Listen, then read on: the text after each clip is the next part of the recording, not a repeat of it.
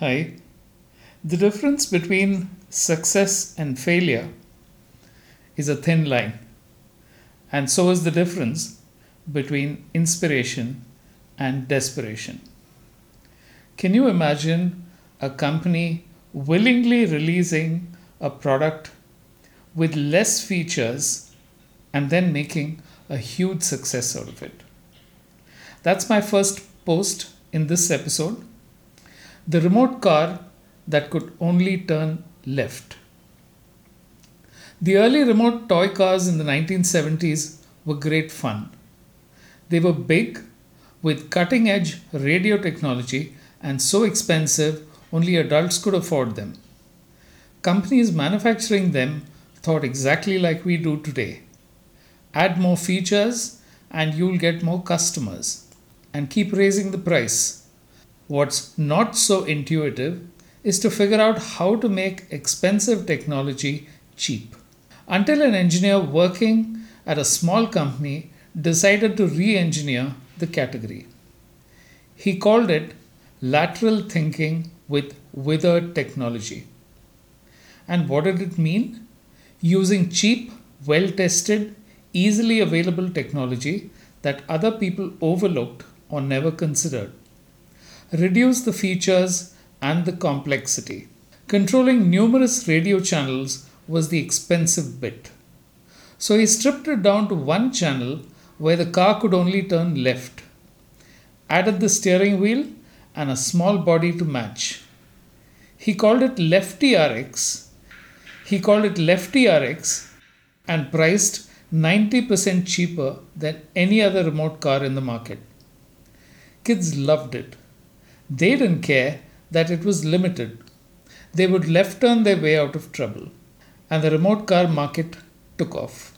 Here are a couple of articles that you can read if you want to delve into this a little further. But the story didn't stop there. There's more. The company moved from remote cars to calculators, and this was a creative leap. That's the second post in this episode today. From cars that could only turn left, a calculator set the engineer off on another chase. Traveling on a bullet train, he saw an office goer take his calculator and play with it. Not to calculate, but press random keys to beat boredom. That sparked a thought. What if people could play games with their thumbs?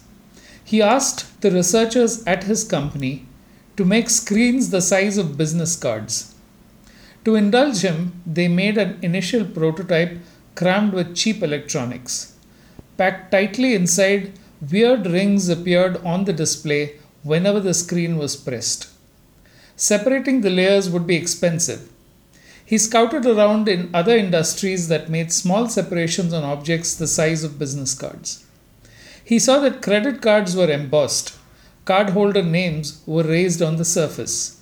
He got the machine making them and engineers embossed little dots on the panels to separate the layers.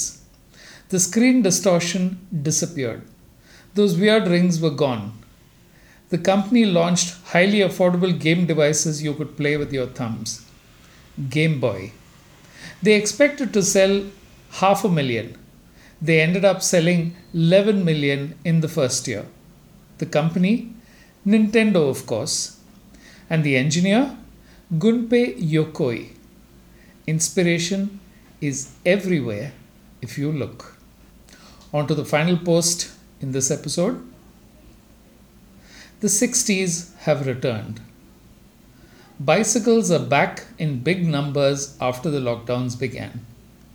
The increase in demand has been as much as 50% for premium cycles and 100% for electric ones according to the chairman of Hero Cycles. And that will continue until the vaccine appears or coronavirus disappears. Apparently, people don't want to get back to public transport anytime soon. So, will we see bicycle romances blossom again? The odds are against it. Like good deeds, bikes are high on intent and low on follow through. Once the traffic comes back, and the smog rolls in, we'll return to our bubbles and shut the world out all over again. We all know what happens to exercise bikes. The rationale for buying it is a return to peak fitness and cycle away the pastries and pizzas. But it ends up becoming the clothes stand, standing forlornly in the corner of a room, taking up all the space and a guilty reminder of good intentions. There's no going back to the 60s and group picnics. That world is over. It lives only on YouTube. It's like we're walking into memories and pretending they are the present. That's all for this week. And may I end this with a request? If you can share this newsletter and tell your friends about it, that would be wonderful. I look forward to having more people join us on this journey. Until next week, thank you.